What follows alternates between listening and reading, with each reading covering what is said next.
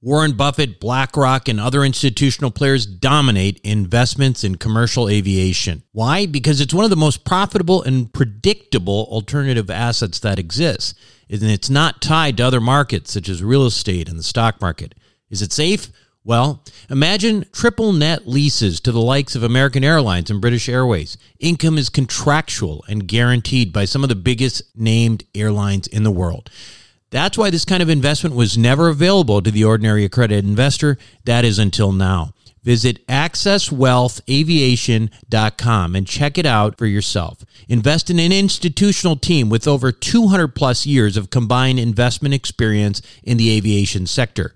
Conservative investing with double digit returns and tax advantages. That's accesswealthaviation.com. Accesswealthaviation.com. What do the Rothschilds, the Romneys, and the billionaire hedge fund managers know that you don't about growing and protecting wealth? As you might imagine, the wealthy have a few tricks up their sleeves. One strategy allows you to grow wealth tax free at a compounding rate with no volatility. It protects your money from creditors and lawsuits, and it lets you invest the same money in two different places at the same time. How about that for amplifying wealth? To learn more, go to wealthformulabanking.com. Again, that's wealthformulabanking.com. You are listening to the Wealth Formula Podcast with Buck Joffrey. Get ready to change your life. Welcome, everybody. This is Buck Joffrey with the Wealth Formula Podcast. So, before we begin, I want to uh, direct your attention to wealthformula.com. Right now, you can actually download a free copy, a PDF copy of Seven Secrets of Eternal Wealth, which was my international best-selling book that was available only on Amazon until recently. You can now download that. What I would recommend you do is take that PDF and attach it to an email and make a list of all the people that you don't want to have die broke and send it off to them. They will appreciate it. So again, that's wealthformula.com. Download that book. There are lots of other things on that site that you might enjoy. Specifically, you can also sign up for the weekly wealth widget, which is my new educational newsletter for people who want to increase their financial IQ. I send out a small morsel of financial education every week that will slowly but surely increase your financial IQ. I also want to mention that one of our other sponsors, Small Change, has an active opportunity going on right now that you might want to check out. You can invest in luxury net zero townhouses in Los Angeles and energy efficient affordable housing in Washington, D.C. Both opportunities have a 10% projected return on debt investment. So, in a full return of interest and capital is anticipated at 12 months. So, go check that out at smallchange.com. I've spoken in the past about how I believe that time is the currency of wealth. In other words, it's not dollars or euros that most of us are after, but rather time. I mean, we want to be able to do what we want when we want. Some of us love our careers and wouldn't change that part of our lives, but some of us would absolutely love to eliminate our careers and do something completely different. Now, what would you do with all the time in the world if you had it? I mean, if you suddenly didn't have to work, would you just go out and play golf and quote unquote retire? Man, you know what drives me crazy is people who say, do this and you can retire. I, I can't stand that, right? Listen, the idea of retirement is the bill of goods that most high paid professionals are sold. You work your butt off and pack away money into your retirement account so that one day, finally, you too can retire and play golf or tennis or whatever you want to do for a couple years before you die. And frankly, that sounds terrible to me. I don't know about you.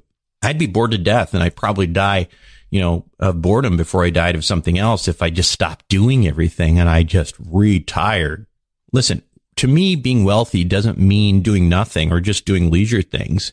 It means doing what you really, really want to do with your life. It means having a purpose. In fact, to me, the pinnacle of wealth is defined by Abraham Maslow. In 1943, he had this theory of human motivation, which I'm sure most of you recognize when you hear about Maslow's hierarchy of needs, right? We've, we've seen that. There's that little pyramid that has the physiological needs at the bottom, like food and water. And then just above that, you have safety and like having a roof over your head, for example.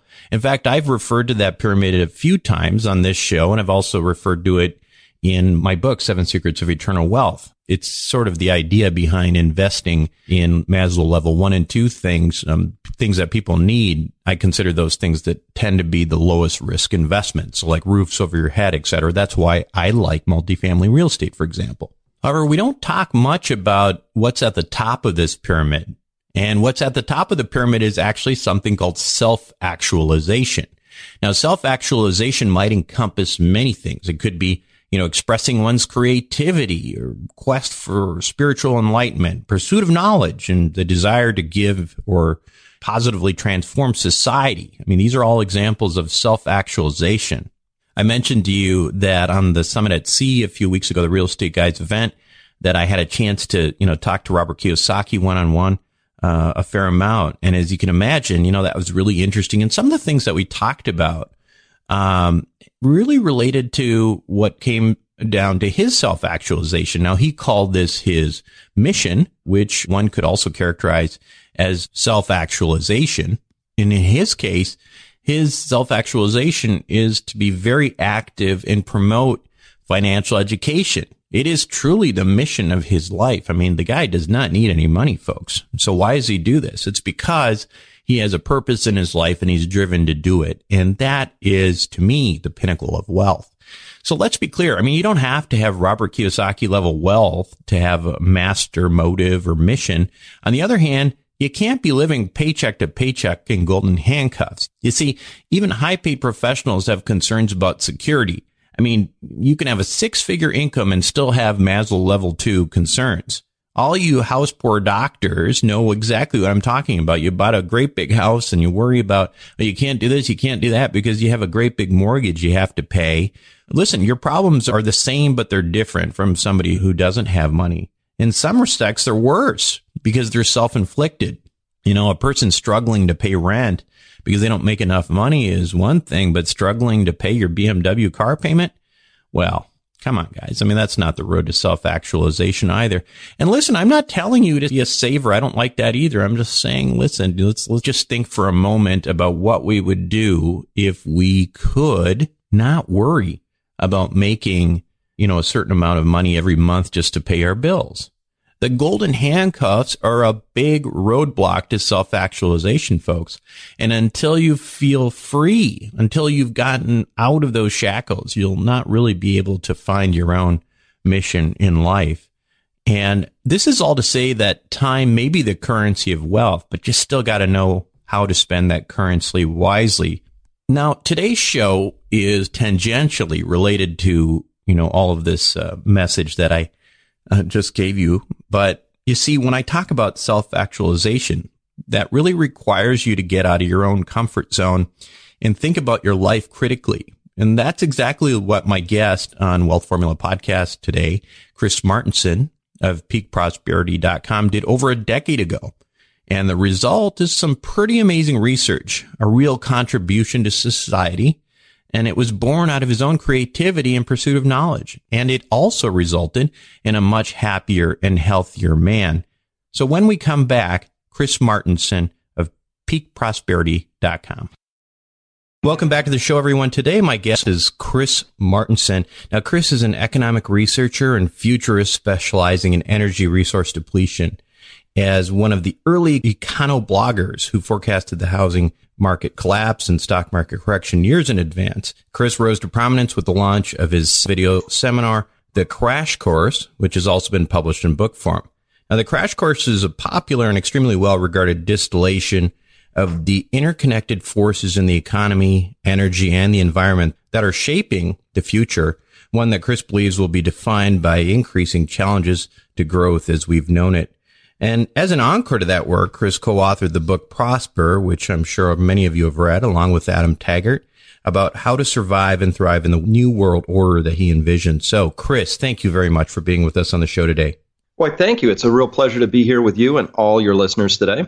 So, first of all, tell us a little bit about your background. I mean, you have a PhD from Duke in neurotoxicology, an MBA from Cornell. I mean, how does that background led you to where you are today? Well, it turns out to have been the perfect background because what I am today is translator mostly. I take very complex subjects and I distill them so people can internalize them, understand them, and take actions off of them. And so if we rewind my background, the science, anybody who's been in one of the hard biological sciences knows that you can get to the frontier of what we know in about six months of investigation. There's so much that's unknown. So I love data. And when you're at the edge of what's known and unknown, you're at that creative frontier where we just don't know. You know, you're probing your way forward. So having the facility with data plus coupled with that humbled sort of sense of, geez, we don't know much, right? So right. I have an open mind. I like the data. The MBA gives me facility with numbers. You know, I went in corporate finance for a while. And then before I began this work, which I say I'm very lucky to be performing, which is really mission oriented for me.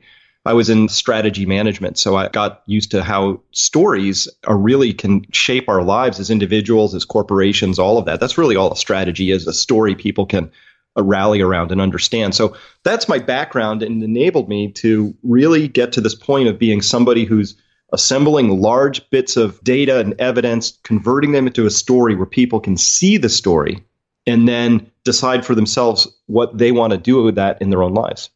So, what was the aha moment? Because obviously, you went from corporate, sort of the usual high achiever route, to, uh, you know, it's sort of an original road less traveled at this point. So, tell us a little bit about that journey. Well, let me preface it by saying that nobody should ever ask me for career advice. what I did was I was vice president of a company called SAIC, and around 2002, I had that moment of enlightened self interest. My portfolio got shredded, right? I was a genius up through the 90s, like everybody, could do no wrong. And then a bunch of my portfolio got absolutely killed in 2001. And so I started getting curious like, wait a minute, what happened here? I didn't like the fact that um, I actually, not much of my portfolio, but I actually held some WorldCom.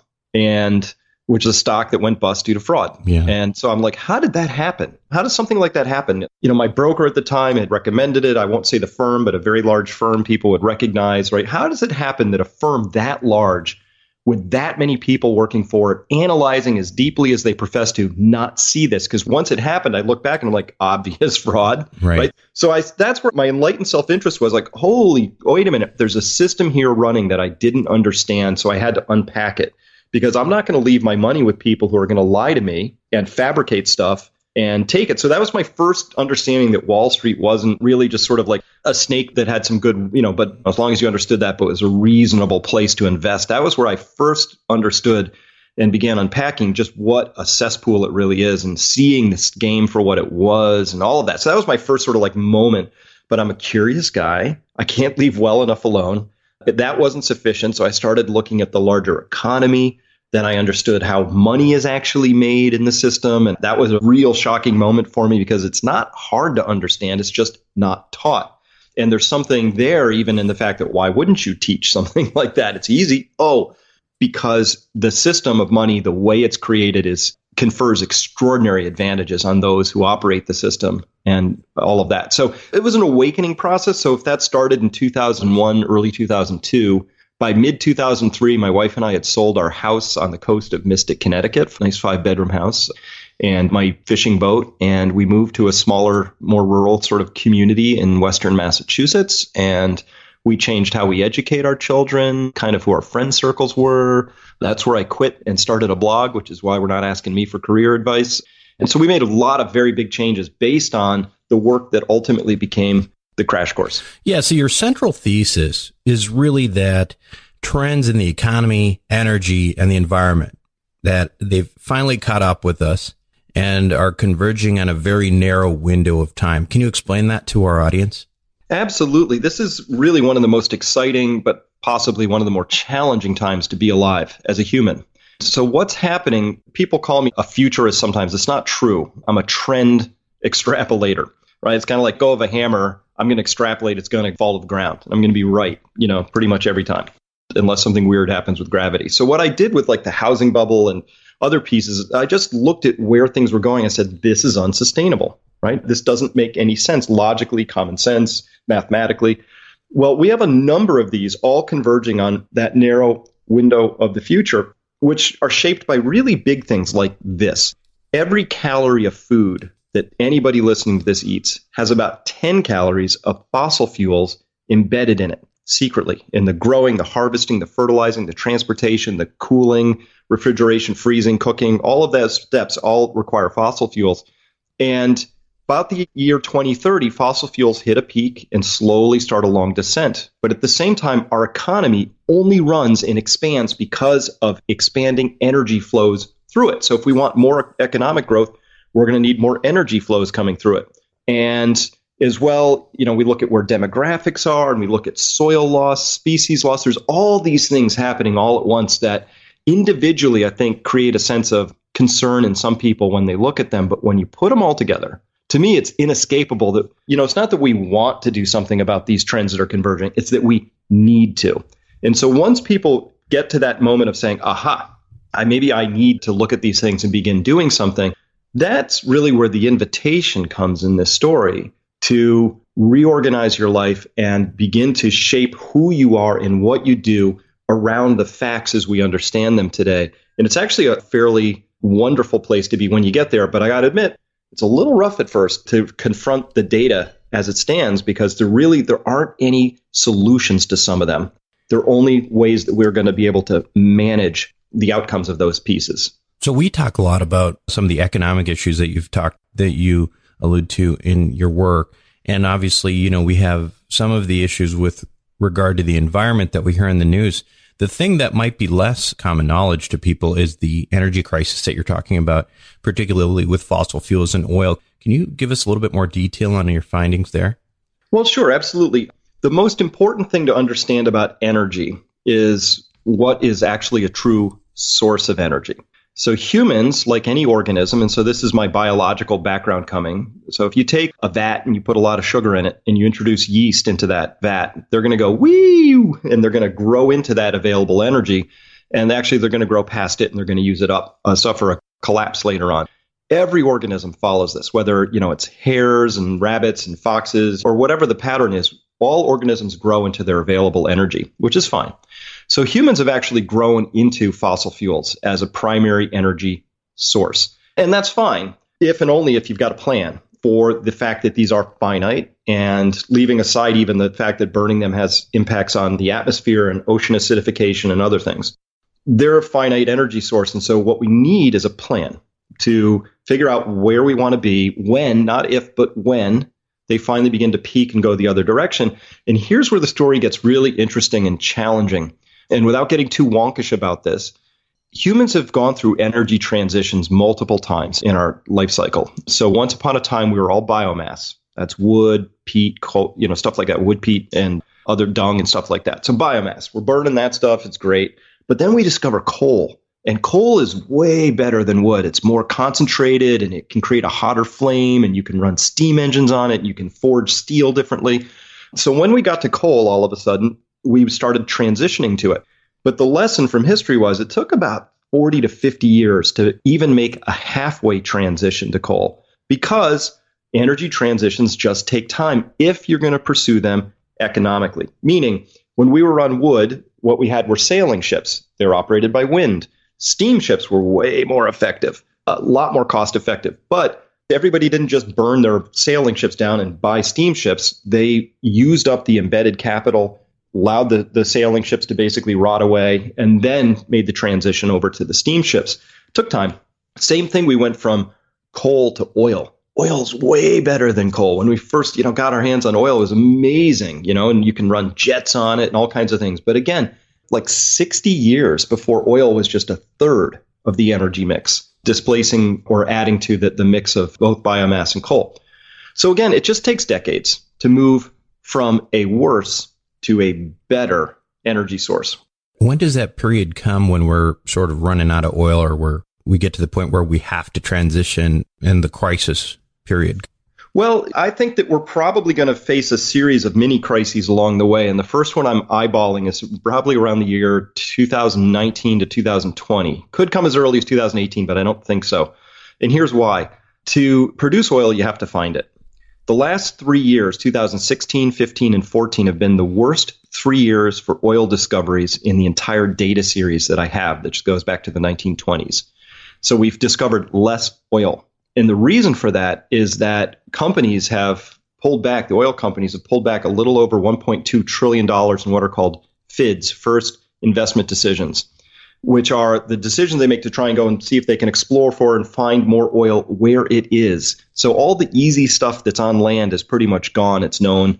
Now they're down to the harder stuff. This is in the Arctic. It's in the deep water areas. It's nasty stuff like the Orinoco Belt in Venezuela or tar sands in Canada, like really awful stuff. But what we would call bottom of the barrel kind of stuff. Those finds need at least $100 a barrel to go after, and we have prices that are less than that. So fast forward, it takes four to five years for fields, once they're discovered, to come online.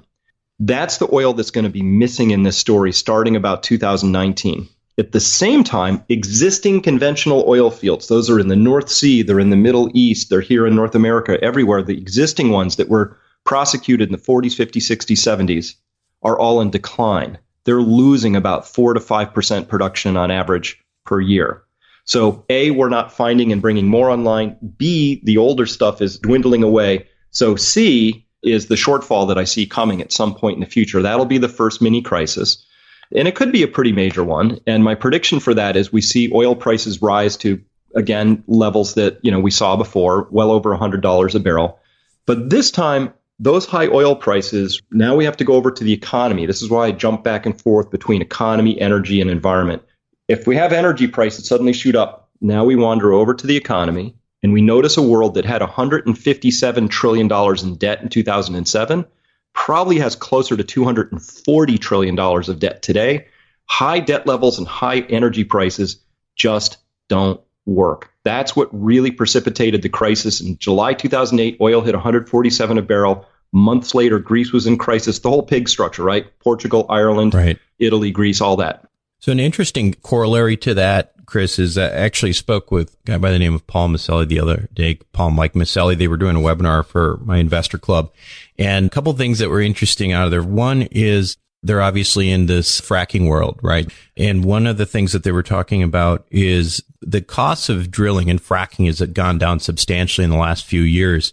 And what's interesting about that is that even though that's the case, you'd think that that would make it so, you know, that would affect oil prices in a certain way. But what's happened is, as you know, OPEC for a while was trying to keep price of oil low, essentially to squeeze these guys out of the game. But the technology has gotten good enough where these guys can break even at $20 a barrel now, which was unheard of just a few years ago in fracking. So effectively what's happened is the guys in OPEC have given up on that strategy because they can't survive at $20 a barrel or $30 a barrel. So they're going to, Paul and Mike Sully were talking about essentially how that's the reason why they want to try to drive oil prices back up because that strategy doesn't really work for them. So effectively, we're still talking about rising energy prices, even though technology has gotten better. Well, yeah, we have to understand that really fracking is a phenomenon that's kind of limited to the United States right now. Right. Other countries aren't really allowing it. Other countries don't have the infrastructure to prosecute it. Other countries don't have the political climate that would be reasonable to enter into it. A lot of reasons why the United States is kind of it right now for fracking. Total fracking output from the United States running at about three and a half million barrels a day. It's great. Could it rise to four or five? It could. No question about that.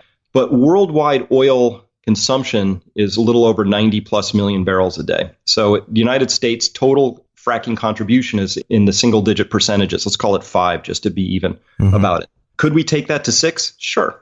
But when you're looking at the overall thing, world oil prices are set on the world export market. And there's about 40 million barrels a day that's on the world export market. If that drops to 38 and the world still wants 40, that marginal gap of 2 million barrels a day that's missing, that's what drives the price, not technology in the United States. So you got to keep that square. Second, I have analyzed the decline in the all in per barrel costs of fracking, and about 15% of that gain is due to new technology, which is amazing. But 85% of the gain that's been experienced in that break even price has been due to the oil drillers dropping their prices because they got clubbed. Right. Right. Mm-hmm. So when those drillers get called back, a lot of that, hey, we break even at 20, creeps up to 30, creeps up to 40, creeps up to 50. It once the oil prices go up and we have the drillers all back in, we're going to discover the technology was a little piece, but just look at the oil services index stock prices and you'll understand the tale of the story. They got clocked. Yep. But when this boom bust industry goes back to boom stage, that flips again and try to not be too surprised that well costs go back up again. Yeah, and I think that was part of their thesis too. Was effectively a good time to buy in that regard. I mean, from an mm-hmm. investment standpoint, because everything that's around oil, you know, the the services, the technology, and, and so on and so forth is cheap right now because yep. the price of oil is cheap.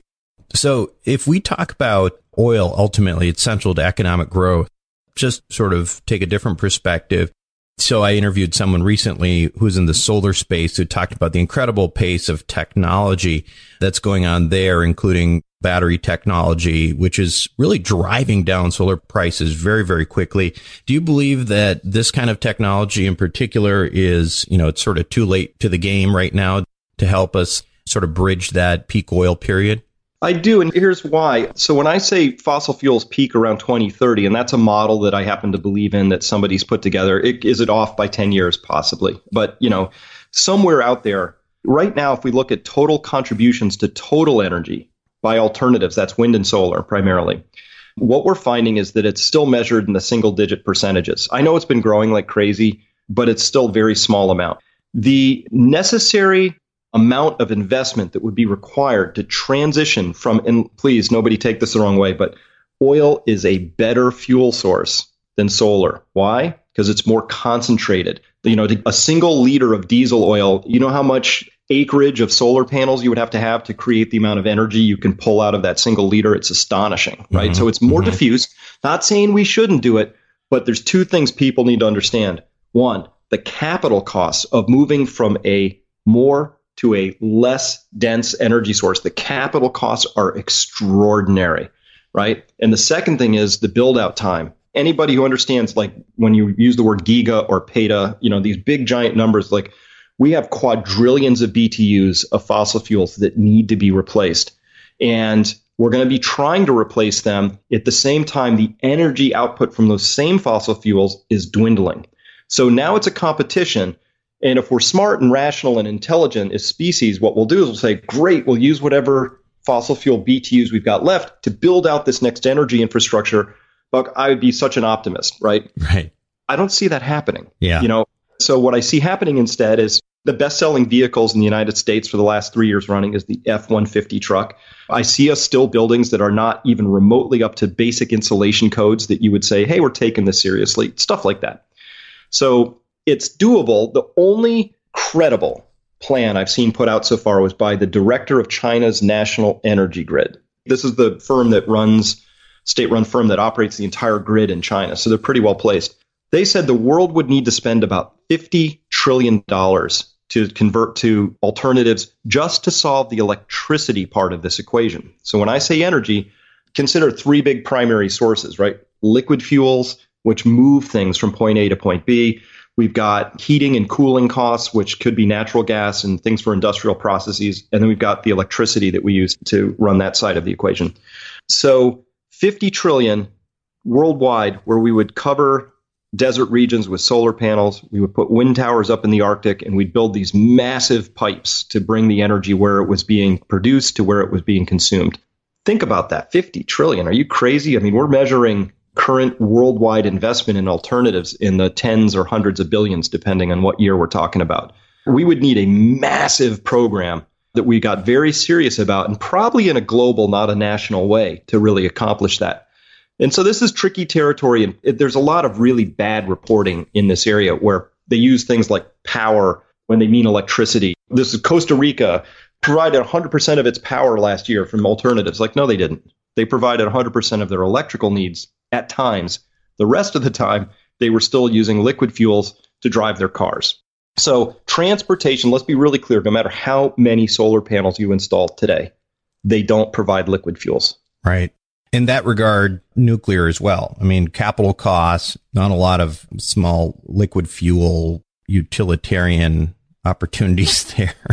I'm putting liquid uranium in your car or something like that. right. Yeah. Similar challenges, I assume.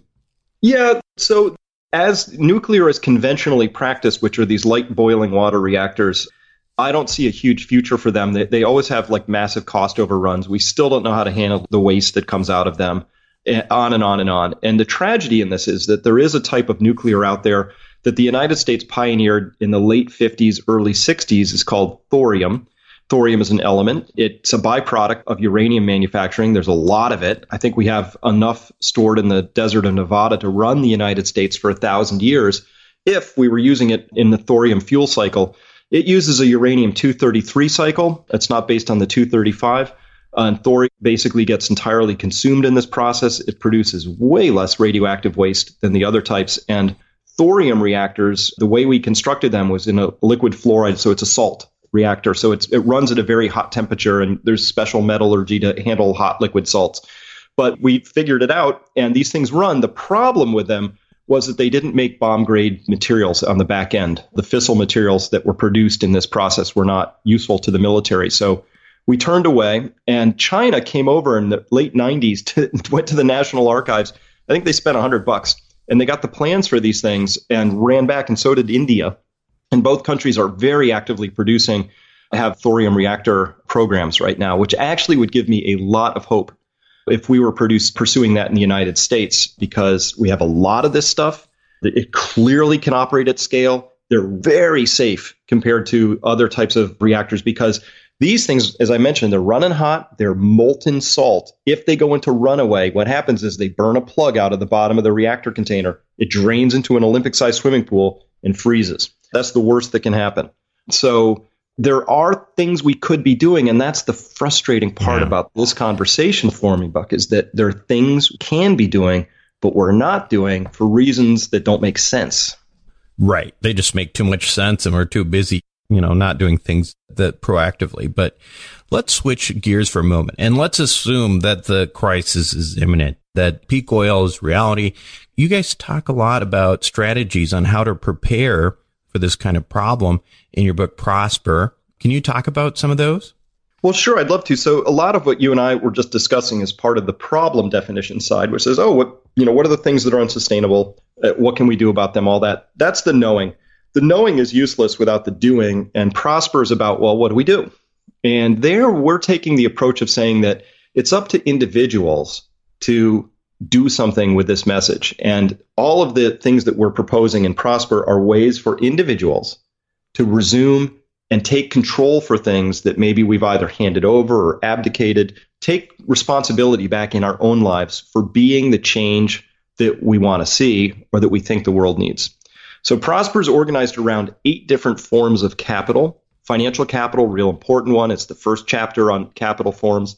We talk all about how now is possibly a time where you might want to consider first rededicating some of your financial capital to building these other forms that we can talk about in a minute, but also to having that capital that you do have, have it really be safe and secured in this environment where, again, I'd be happy to talk about it, but there's bubbles all over the place. We know what happens during bubble periods. There's potential systemic issues, yada, yada.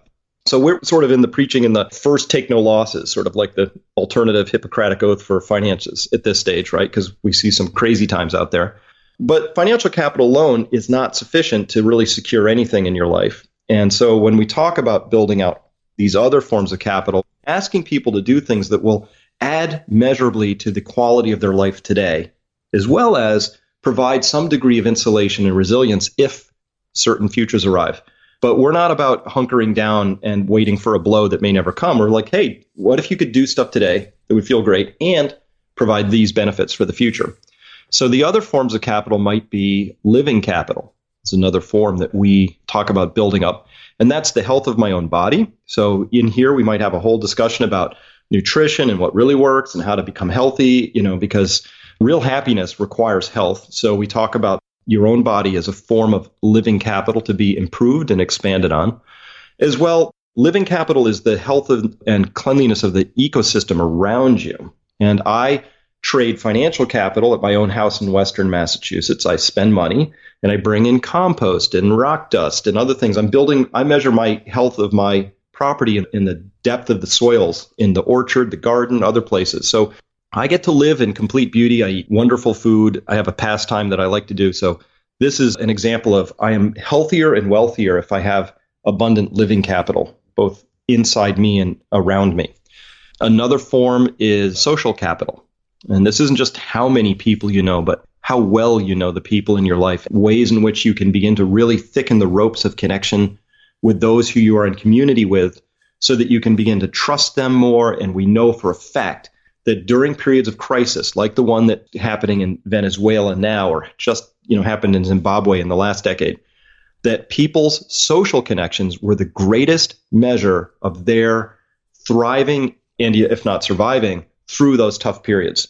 So social connections become really critical, especially during downtimes, right? What's the old saw? You know, you don't find out who your friends are until you have a crisis. Right. right? You had that profound photo on the summit at sea when you're doing a talk.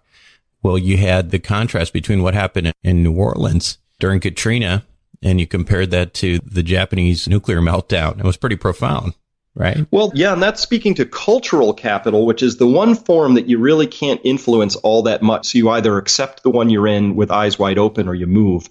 But what happened in New Orleans was, you know, Katrina comes, 1,900 people died. There were lootings, rapes, murders. It just was anarchy because the culture of New Orleans was not well suited for a crisis. There was very low cultural fabric. So it just shredded and people basically reverted to really baser instincts.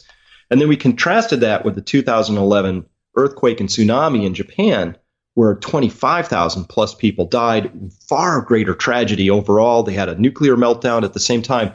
And we couldn't find a single recorded example of a fight breaking out over water in the food line, of any rapes, murders, none of that. The culture of Japan is just much more suited towards managing adversity and operating collectively in some way than say New Orleans was. So the message from that was there are certain places that I wouldn't want to live in today because I value safety and security. Like I don't like having to lock my doors and worry every time my kids are 5 minutes late coming home, right? right. So for me that quality of life really begins with the culture of the place in which you find yourself. And so there our only advice in the book is figure out if this works for you. if it doesn't, move.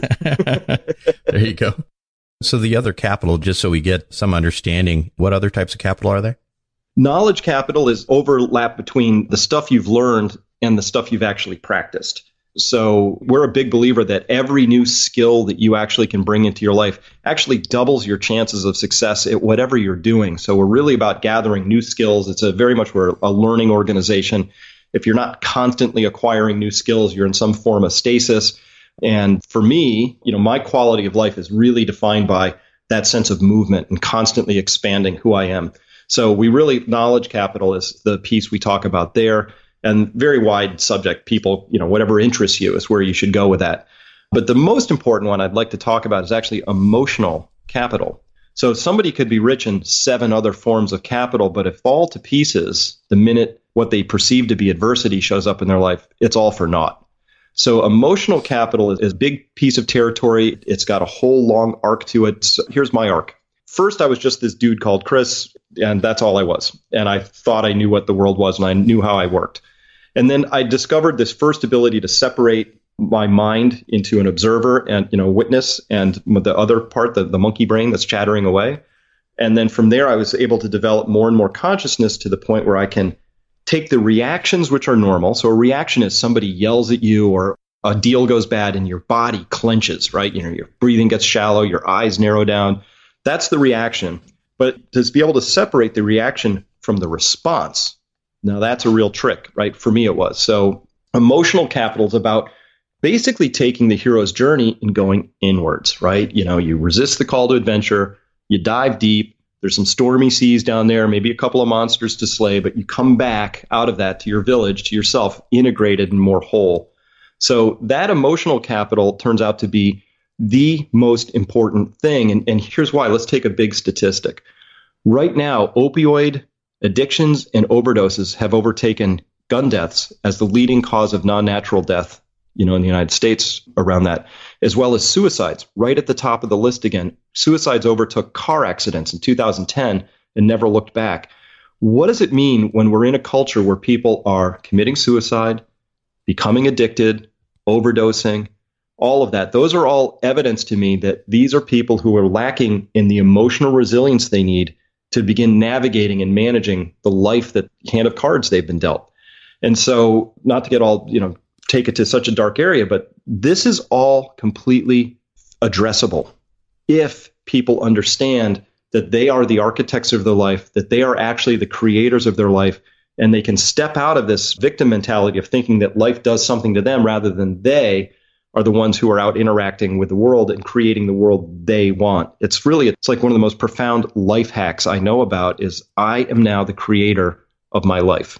And I can do this in all sorts of ways, but the key to getting there was to go in first and begin pulling things out of my own shadow background and integrating them into myself. So with that, I think that the kind of future I see where if what I'm saying about the environment or energy or the unsustainable economy, if any one of those three is true, let alone all three, we're going to be facing really turbulent times. And the people who are going to really thrive through those times, because this represents opportunity as well as challenge, are going to be the people, Buck, who can most clearly let go of the old and embrace the new. And that's what emotional capital is all about. Yeah, in many regards, what you're sort of describing I, a lot of different thoughts when we were talking. One is, you know, the whole concept behind mindfulness meditation, of course, is trying to get out of that sort of reactive mode and trying to, you know, live in the moment and understand who you are. The second thing that made me think about was Maslow's hierarchy, right? I mean, you're basically talking about self actualization in, in many regards, mm-hmm. right? Oh, absolutely. And the older I get, the more I realize that the bill of goods I was sold in this yeah. culture says, you know, here's what you do get the degree, get the job, work hard, save money, and then you get to retire. I'm like, wait, whoa, whoa, time out. Is that when life begins? Here's my new mantra that came to me through my own emotional intelligence increasing is I'll do something if it makes me feel more connected and more alive. Right. Otherwise, I won't do it. It's like my new barometer. Like if I'm facing a business deal or I'm thinking about a new hire or I'm thinking about who I'm in relationship with. It's easy now. I just go, "Does this feel good?" you know, no, you're. It's absolutely. so I'll do it, and I'll yeah. do it with complete passion, and it'll flow, and it'll be easy. Otherwise, it's going to cost me energy. It'll drain circumstances, people, situations. Like they drain me, and that's just that's my personal internal barometer now. That I listen to myself. It actually simplifies my life a lot. So uh, one of the things I think is very interesting, Chris, is that you know, you don't really even have to. I mean, for people listening out there who heard the first part of our discussion today, they say, well, you know, I don't know. I think technology is going to save the day and all that. But this is more than that. This is not just about, you know, the peak oil argument, which I think is obviously profound, but it's really talking about how do you live your life and, you know, how do you define wealth? We talk a lot about wealth in this show in, in terms of you know, what makes up wealth. It's not just financial. It's, it's a lot of freedom and that sort of thing. So how do you define wealth? I mean, based on everything, you know, your self actualization at this point and the way you see life. Yeah. So if I could, I actually think of wealth and prosperity in slightly different terms. To me, wealth is easy. You know, money isn't wealth. Money has value because you can buy stuff with it. You know, you talk to somebody in Zimbabwe who had a hundred trillion dollars to their name. Were they wealthy? Nope because that bought, you know, a half a cup of coffee at one point. So wealth, it's the real tangible things in our life. You know, 200 years ago, nobody was confused by who the wealthiest person in town was. That's easy. It's the landowner, the largest landowner, right? Because that's where the wealth came from. Again, to your Maslow's hierarchy of needs, you know, until you have your food, shelter, warmth, water taken care of, the rest of it's kind of irrelevant and safety down there as well. So that's what wealth is. Prosperity is a different thing where I have money in my prosperity circle, but I'm really prosperous when I'm healthy, when I've got as much money as I need to accomplish what I'd like to accomplish. I have great relationships to both self and other. When I have that peace and security, when I'm actually growing and growing into who I can really be. And the real key is that I don't think we're here to make a lot of money. I don't think we're here to just have children. I think we're here to discover what our actual true gifts are and to bring those into the world.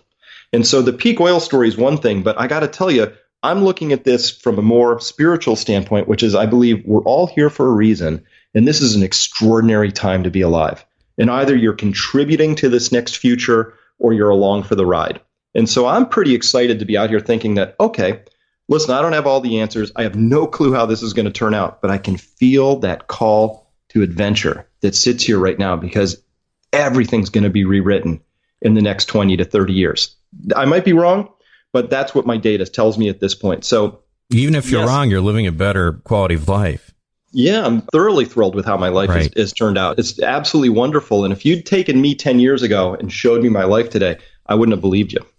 So you have a ton of resources available to help us understand your message and potentially to take action. Can you talk a little bit about those? Sure. So Peak Prosperity, that's like Mountain Peak, P E A K. Prosperity.com is the main repository. About 90% of the information there is public. We do have a newsletter service for people who like to go a little deeper or who want to be kept up to date with how the world is unfolding. So that's the main place to get to. We hold seminars once or twice a year. We've got one coming up in November that's going to go more deeply into this emotional side in particular that you and I were talking about, this mindfulness and mastery side. And there'll be information on that at our website, of course. And we've got Crash Course as a book, it's a video series. We've got uh, Prosper as a book. And increasingly, we're coming out with more and more video material at this particular time. So, just creating a ton of content and all about how do we become more connected and alive in this really exciting time of history. It's just a fabulous community of people. You know, it sounds like our tribes might have some alignment. If I had to define who I have at my website as a community, they're curious people. Right. We're unafraid to examine, turn over any rock. You know what will, but we do it very civilly and we do it with data and we keep our beliefs checked at the door whenever possible. This is really great stuff, Chris. And I want to thank you for being on Wealth Formula Podcast today. Well, thank you. It's been a real pleasure. What a gr- wonderful conversation. Again, the website is peakprosperity.com. I recommend everyone check this out. Okay. I mean, this is something that could seriously change your life. We'll be right back. Self storage is a necessary evil. It's where you keep your stuff and forget about it. No wonder this stuff is so profitable and recession resistant. The Wealth Formula community, well, we've benefited from that. We've made lots of money in this space with Reliant Real Estate, one of the largest self storage companies in the country. With an average investor internal rate of return of almost 34%, with hold times just over three and a half years, these guys know what the meaning of velocity of money is.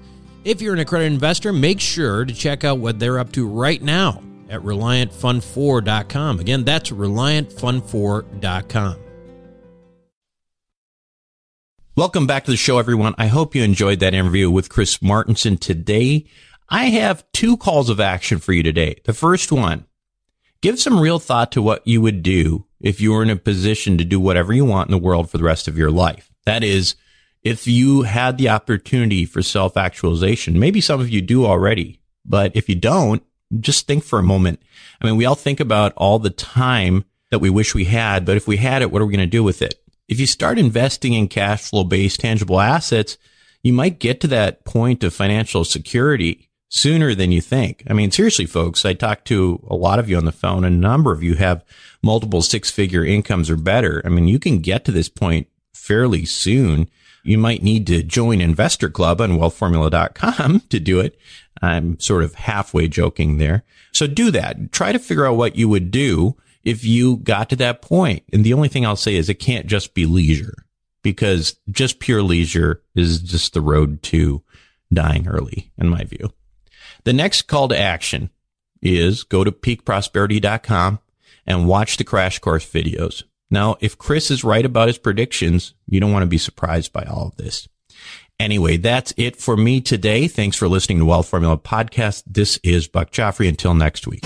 Thank you for listening to the Wealth Formula Podcast. Visit us on the web at wealthformula.com. The information contained in this podcast are opinions, not fact. As always, consult your own financial team before making any investment.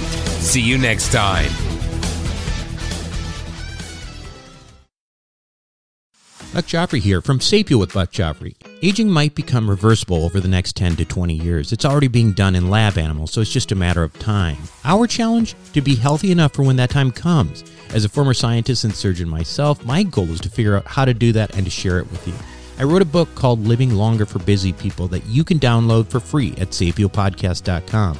You'll be amazed at just how a few daily adjustments can add years of a healthy life for you. Again, download it for free, sapiopodcast.com.